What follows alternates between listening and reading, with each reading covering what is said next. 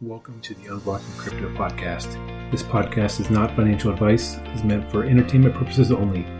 These are just the opinions of a couple of rambling wrecks. Welcome back to episode number 78 of Unblocking Crypto. Hal, great to see you again. Good to see you, bud. Hey, another interesting week in crypto. And while it hasn't been nearly as climactic as some of the other weeks, there's still a lot of really interesting things happening. And first off, let's talk about regulation. And regulation has been kind of one of those themes for 2023. And there's been a couple of bills that are being talked about in Congress.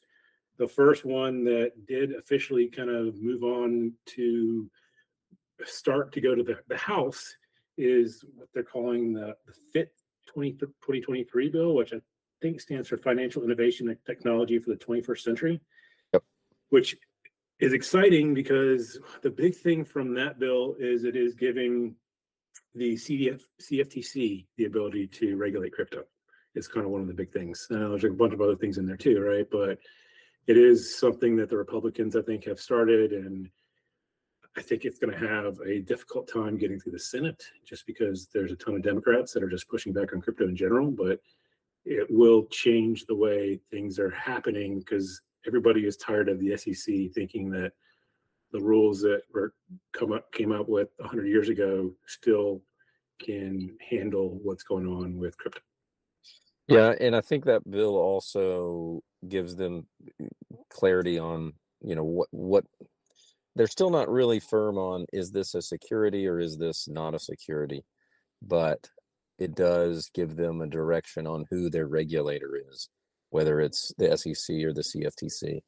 And that'll help. This, I'm not confident that the government has what it takes to do this in years, to properly regulate this. And as slow as they've moved so far, and I will say things are picking up. We've talked about this all year, that it's kind of every week there's developments in regulation. I listened to a podcast and they interviewed a guy who's essentially a lobbyist for a crypto group. And he's pretty positive about people coming around to it. And he's only focused on people that are either like neutral on the subject or leaning that way or towards it. Anybody in Texas, Florida, some of these states that have started to realize the benefits of it. And he's like, we don't even talk to Elizabeth Warren. It's a waste of time. We'll just wait for her to cycle out or age out or whatever. It's not either she's in the banker lobbyist pockets or whatever. And so they've abandoned that. But his philosophy was there's enough people in the Senate, in the House, and the staffers are mostly young people because they don't get paid much and they're just there to do the Washington, D.C. scene and see if it's for them. And he said that the staffers are much more open to crypto. So his impact or his stance was this is pretty favorable. And I think if that continues to roll on, we'll see regulation that makes sense. But it might, I mean, if it takes 1 year, that's lightning fast in government terms, and it's an eternity in crypto terms. So I don't know how this works out. Yeah. I don't know if you heard, but the SEC had asked Coinbase to delist every crypto coin except for Bitcoin. I did. I read it was a Financial Times article. I read that article. I was like, the SEC asked you to wipe out your entire business model. And it was funny because it was like, we received a formal notice that outlined X, Y, and Z. And they had a lot of Brian Armstrong quotes in there. I think my favorite one was that Brian Armstrong said that the SEC was like, we're not going to explain this to you. Yeah, exactly. They asked why, and they said, well, we're not going to explain it to you. We just want you to do this. And Coinbase is like, well, I think we'll have to take this to the courts because if we do this, this allows you to go to every other exchange out there and just completely wipe out crypto in the U.S. The whole industry would be dead. Yeah. What's interesting, so there was another act, I guess, the Clarity for Payment Stablecoins Act that has somewhat stalled inside of Congress. And a lot of it seems to be a certain Democrat out of California that is just completely against doing any sort of regulation saying it's way too early. And what, the crazy part is the decision at this point isn't really a no versus yes on stablecoins. It's whether you allow the U.S. to continue to be the hub of it, or does the rest of the world become the hub, right? So I mean, right now, the only thing that is hurting us having some sort of stablecoin regulation would be Tether would not make as much money as they're making, right? Which is a U.S.-based company that isn't regulated at all. And even Binance has kind of come out and they said, we don't use Tether because it's a black box. No one knows what's going on. That's why they use their own stablecoin. And I know it's not as big, but it seems like Tether is doing a good job of convincing maybe the U.S. not to do any stablecoin regulation because it'll hurt their profits. Yeah. Yeah, stablecoins are happening whether the United States regulates them or not, because there's so many countries that want access to U.S. dollars. It's almost like the euro dollar system, except for it's cranked up and modern. So every country that has a crappy currency, which is a lot, right? We saw Turkey, Lebanon, the normal Argentina. Ones, Venezuela, Argentina, and tons of African countries. You saw, you know, these food protests in Indonesia and things like that. So that, you know, their currency is a huge problem. So there's hundreds of millions or over a billion people that have a currency problem right now.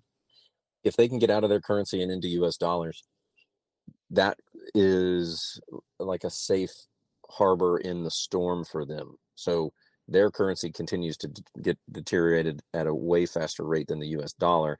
And then when they need to buy groceries or whatever, they can quickly convert from a stable coin back into their local currency and then go buy stuff. And maybe they double their currency. Their buying power may stay the same or be decreased a little bit, but they're not losing half of their buying power because they can park it in a stable coin and then flip it back instantly into their local currency. There's no other way to do that. If you go, a lot of these people don't have access to U.S. dollars, period. And if they did, it would be on. You'd have to be a wealthy person anyway in order to have to pay the fees to transfer into U.S. dollars and back into the local currency. So, for me, the stablecoins are happening. There's too big of a market for stablecoins, and that use case of all the crypto stuff outside of Bitcoin, the stablecoins are kind of a no-brainer business model. Even if you're talking about, I can't remember the market cap of Tether, but if you put all the stablecoins together, the market cap is something like Bitcoin's, right? And so it's the combined stablecoin market cap is huge, and people are just sort of starting to get used to using them, and it's probably just early adopters. So that market's big enough to where if you made 0.25% transaction fees or something, the business works great because you don't need 10,000 employees to run a global stablecoin currency exchange operation. Like, you need a small group of people that are developing, and you need people buying and selling whatever you're backing your stablecoin with, and you need like the regulatory people or the Clarity people sending out monthly transparency notices that say how many assets you have and what your liabilities outstanding are. And so it's, to me, that one is super easy to see the value on. And that's without any of the other use cases of stablecoins, right? I think when the stablecoins first started, they were nice to have when you were trading Bitcoin and other cryptocurrencies because you could park it in a US dollar equivalent without having to go back to your bank and then back out to the exchange. So you could just let it sit on Coinbase or Binance or whatever in a Tether, and then bounce it right back into some other crypto to basically trade or speculate. But that's way different than, yeah, my lira is dropping at 10% a month and the US dollar is dropping at 2 or 3% a year. Let me park it in US dollars and at least I can afford bread and milk. So I think stablecoins are going to happen no matter what. Well, so you talk about early adopters using it and kind of the market size and things like that. Just to kind of level set everybody's almost expectation at this point, today there's 10 million people using crypto, right? Which is a lot. Coinbase just kind of came out and they said in the next decade, they expect 8 billion people to be on board or on chain, right? And with the amount of CBDCs and everything happening, that's an 800x increase from where we are today, right? So, you said 10 million people using crypto.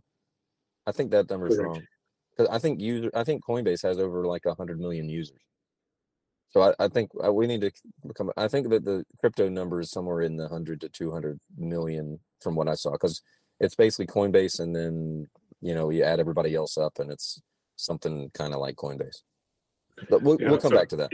Yeah. So I guess it was one of the Coinbase chief technical officers or whatever kind of came out and said he's expecting 8 billion people by the end of this, but in the next decade, right? And whether it's 10 million or 100 million, right, it's still a huge increase from where things go. And what's interesting with all that, there was also a BlackRock 22 report that came out that talked about what their recommended portfolio was, and I couldn't find it, although it got a little bit of news from a handful of people, including Plan B. But what they said on there was that their recommended allocation was 84.9% Bitcoin, 9.06% stocks, and 6.04% bonds, which one is kind of crazy. But just if that did happen, and if you look at the total global market for all assets, it's like $800 trillion. So that would put Bitcoin somewhere around $190 million a coin, right? So yeah, you combine those two last stories together and you get the most massive bull case, because 8 billion people 10 years from now would be like 80 to 90% of everybody. So that, but it's 100% of everybody that has money that matters.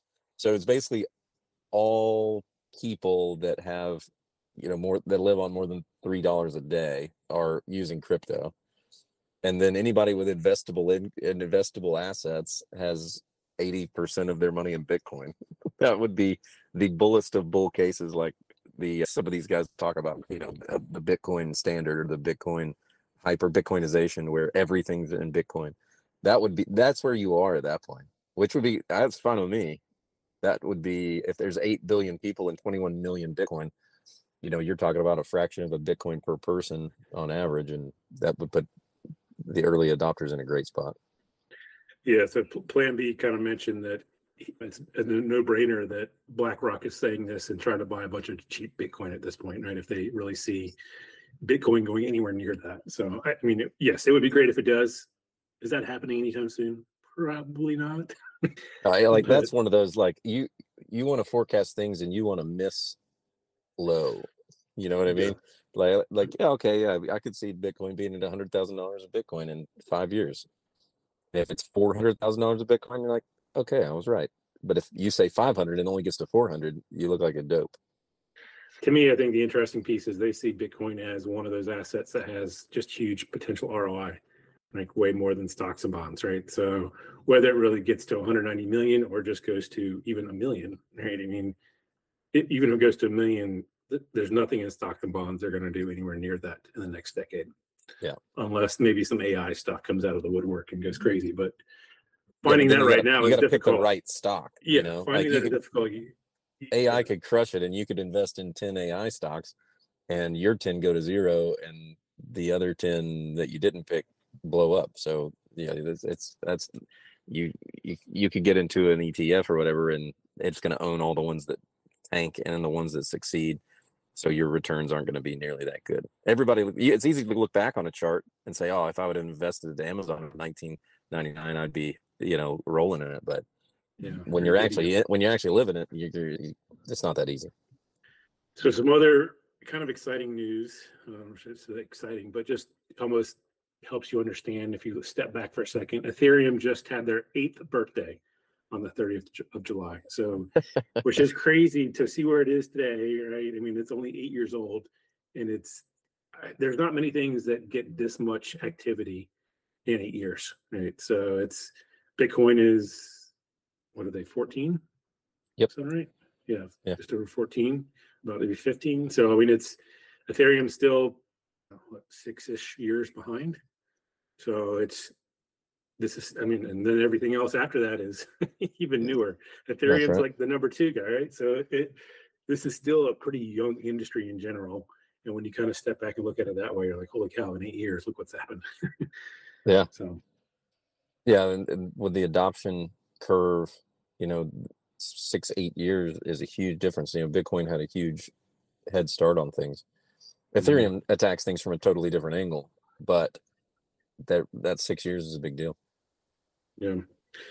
So the other thing that is kind of interesting, Worldcoin just launched a few days ago. I don't know if I know we've talked about that in the past, but what's crazy is they have signed up, I think, over 250,000 users in the first couple of days.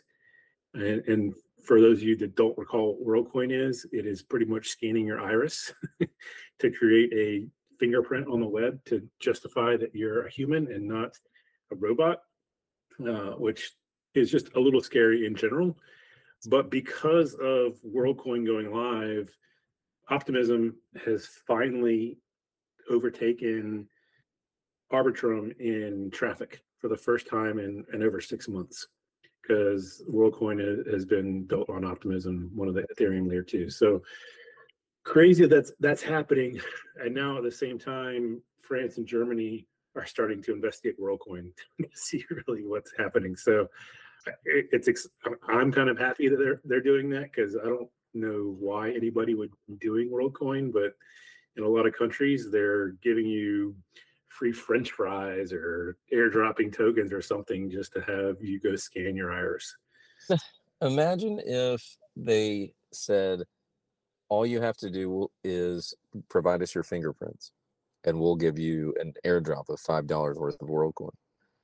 And then that's essentially what they're doing by giving you an iris scan. It's wild.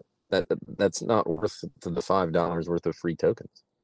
So no, WorldCoin, again, there's like a huge percentage of the population that'll just do whatever, and they're going to get swallowed up by that. The likelihood of WorldCoin being successful is not very good. Yeah. So other crazy news going on out there. We haven't really talked about SBF very often, but he just had some charges dropped by the U.S. government. Yeah. Did you hear about that? Yeah, it happened on a day when they pumped some other news story and dropped those. There was campaign finance charges. Yeah, so apparently it has something to do with him donating money to government officials, but because he was not accused of that during his extradition from the Bahamas, then there's something in the law that says he can't be charged for that. So they eliminated those charges. There still are a bunch of charges against him for fraud and all kinds of other things too, but they are now dropping him being able to submit $78 million to campaign donations or something like that, just to the Democrats. That doesn't include all the Republicans.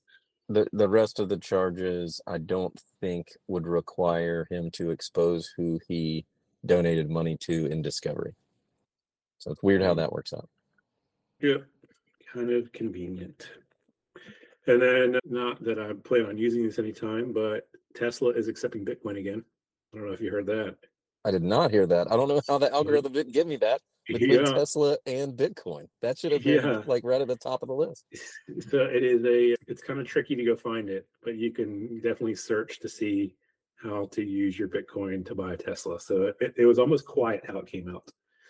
But I didn't hear about it. It's quiet. Yeah. So it's back to Tesla accepting it. So, and I think Elon Musk has even come on and said that Tesla, SpaceX, and maybe one other of his companies all have Bitcoin on their balance sheets. Oh yeah, I know that. When Tesla bought Bitcoin and put it on their balance sheet, then there was a lot of speculation because SpaceX and everything else is private. They don't have to disclose anything. So they're like, he probably has it. And now that Twitter's private as well, he wouldn't have to expose anything. But how many people do you know that bought a little bit of Bitcoin and then stopped completely?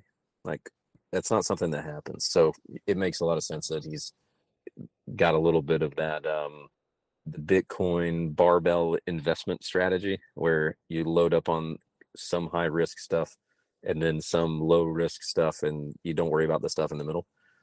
And so that makes sense. Yeah. So there's actually been some NFT news here lately too, which is kind of interesting. The first one is Sandbox and the British Museum have announced a kind of a partnership to bring some of the art from the British Museum into the metaverse. And so the British Museum was founded in 1753, which is kind of crazy.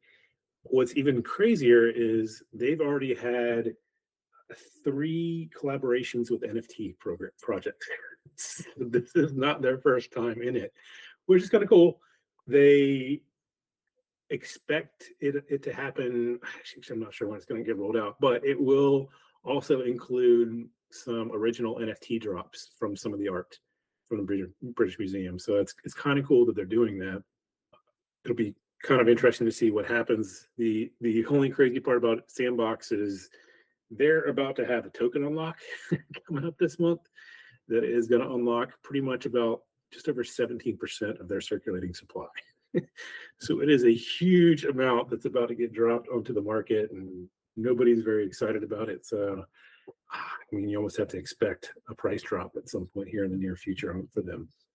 Yeah, I had a conversation with someone who's very artistic and teaches at an art college, art, right? So I'm an engineer and technical, and so we're just talking. We rarely talk about things that bridge the gap between the two. Normally, she talks about things in her world, and I listen, and I talk about things on my side, and she listens, and we kind of have that appreciation for each other. Then somehow a third person brought up NFTs, which she was very against, and I couldn't help myself, but I brought up how, while they're not good at it now, right, this innovation thing takes time. They got to try stuff. It fails. They'll figure it out eventually.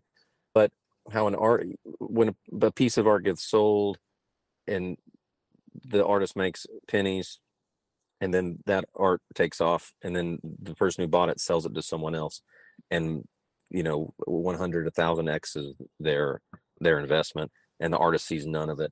I kind of just gave her the idea, like, NFTs could send some royalties back to that original artist, and still against it. Like, didn't like it. What?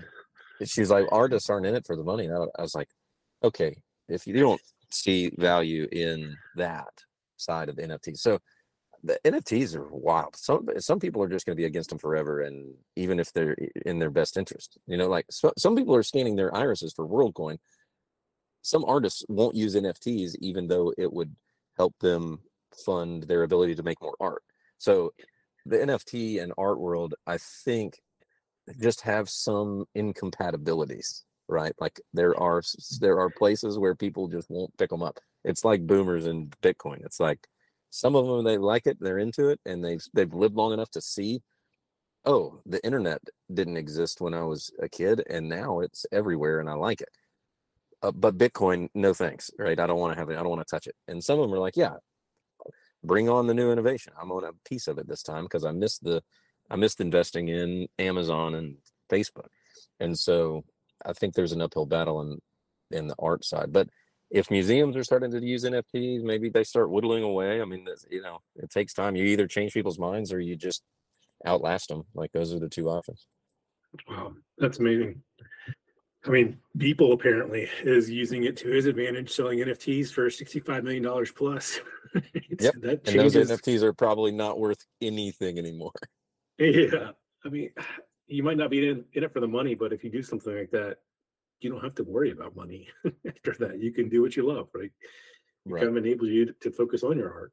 Yeah, you can give that money away. That's okay. You can, if you're that kind, if you're that artistic that you don't want money and it's bad for you, you can give it to people that you want to have it instead of people that you don't want to have it. And what's wrong with that? So no, it's, NFTs are strange. I think a lot of crypto people are against them.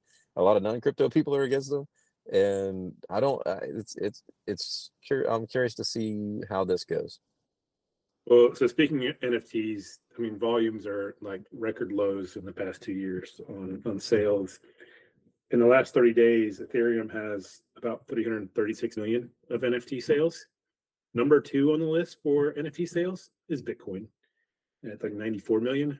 Number three on the list is Solana at 67 million, and Polygon is number four at 25 million. So one, it's interesting Bitcoin's up there. Two, it's interesting Solana's ahead of Polygon. But one of the things that we're seeing is Polygon has made this big push that what they're calling OPOS, only possible on Solana. And Solana got a very negative press after the whole FTX explosion, since FTX was one of the big reasons that Solana kind of took off. So a lot of people expected it to die. It seems to be coming back. There's still a lot of people that are kind of focusing on it. But what's really interesting is that if you look at Solana, some of the advantages they have are really low gas prices, high transaction throughput, and then they're able to do compressed NFTs, which for an NFT space, what that enables you to do is really go after a couple really interesting use cases. Because if you look at 1 million NFTs, if you do that on Solana versus Polygon, it's about 2,400 times cheaper to do it on Solana than Polygon. If you do it at 1 billion NFTs, it's 24,000 times cheaper. So when you start thinking of a lot of these huge gaming, like the massive multiplayer online games, they can create all these NFTs and give them out to everybody. And if they can do it a lot cheaper, it makes it a lot easier. And then you're also seeing a lot of the art kind of stuff take off, where if you're able to create NFTs a lot cheaper from the art, then that helps out. But yeah, so just from a cost perspective, if you do 1 billion NFTs on Polygon today, the cost is $50 million for 1 billion NFTs. For Solana, that same price is $11,000. As long as Solana is operating at that time. Well, I think they announced something that it was, they had gone like 6 or 8 months of being up the entire time. Wow, that's got to be a record. Yeah, because I've only been around for 36 months or less, right? Yeah, so it's sad that it's like 6 months is impressive at this point when Bitcoin is going on 14 plus years. yeah 99.99 whatever percent uptime. I mean, shoot, that definitely changes. Like, I mean, we've talked about gaming, and I think gaming is going to be one of those things that brings on a ton of players. If Solana is that much cheaper, then it allows gaming to really change the way they're doing things and create more NFTs that are easier to move around and give to people. So exciting to see. We'll see if Solana continues to survive and if they continue to keep their doors open consistently. Yeah. Gaming has the opposite problem, or they don't have the problem that the art world has, in that the gaming community is more tech oriented and more competitive, which I think is good for crypto.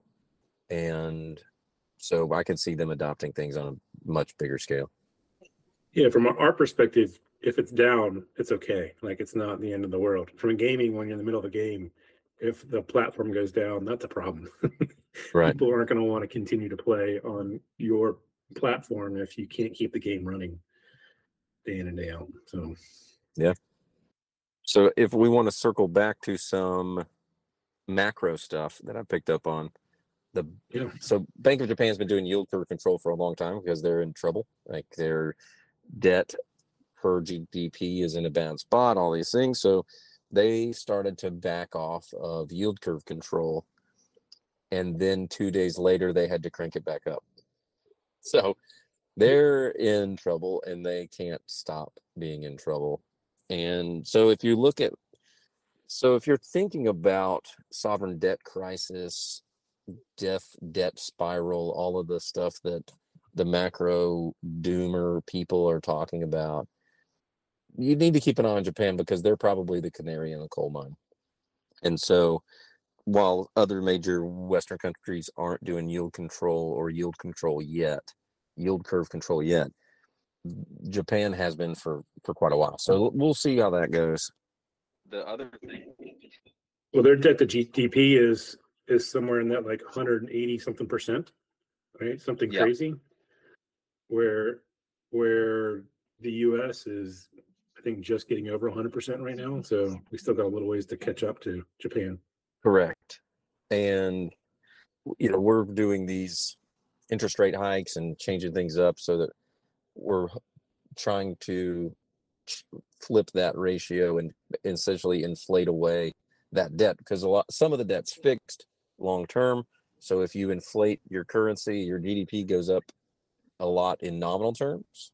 So 10% inflation, companies have to do 10% in order to break even and keep their buying power and their real net worth or real market cap to be the same.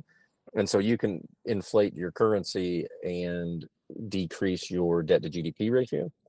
And so that leads right into the Fed announcing another 0.25 point interest rate increase. After last meeting, they paused their increases, which I think it's weird that they'll change the interest rate 0.25 point after pausing.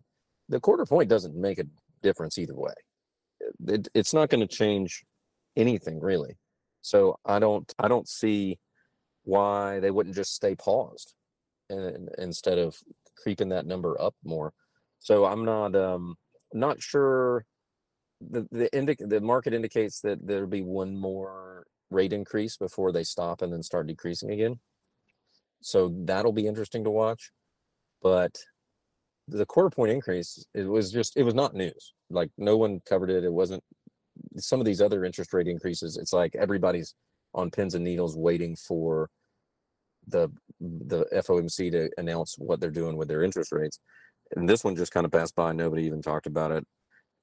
I don't know that it makes any difference other than indicating that they're not lowering rates right now. So at the very least, the next meeting would be a pause, and the one after that would be a decrease. Inflation is reported to be 3%. Unemployment hasn't gone down or up. It's just pretty much pegged at 3%. And so the Fed and ex-Fed people are starting to think that the Phillips curve is broken, where interest rates and unemployment are inversely correlated. So they don't know what they're doing, and they're not getting the results they thought they would. They thought, we'll raise interest rates, we'll force a recession, companies will go out of business, and companies will fire people, and that'll drive up unemployment, that'll slow the economy down and have the intended impact on inflation that we want. And so that's not really happening. They've had the highest increase in rates ever, and they're holding them high, and it isn't impacting the economy the way they thought they would.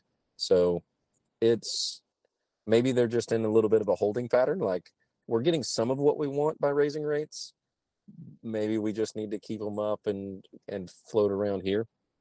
But they're right where the interest expense is going through the roof. You know, a lot of this interest expense is long-term bonds, 10, 15-year bonds.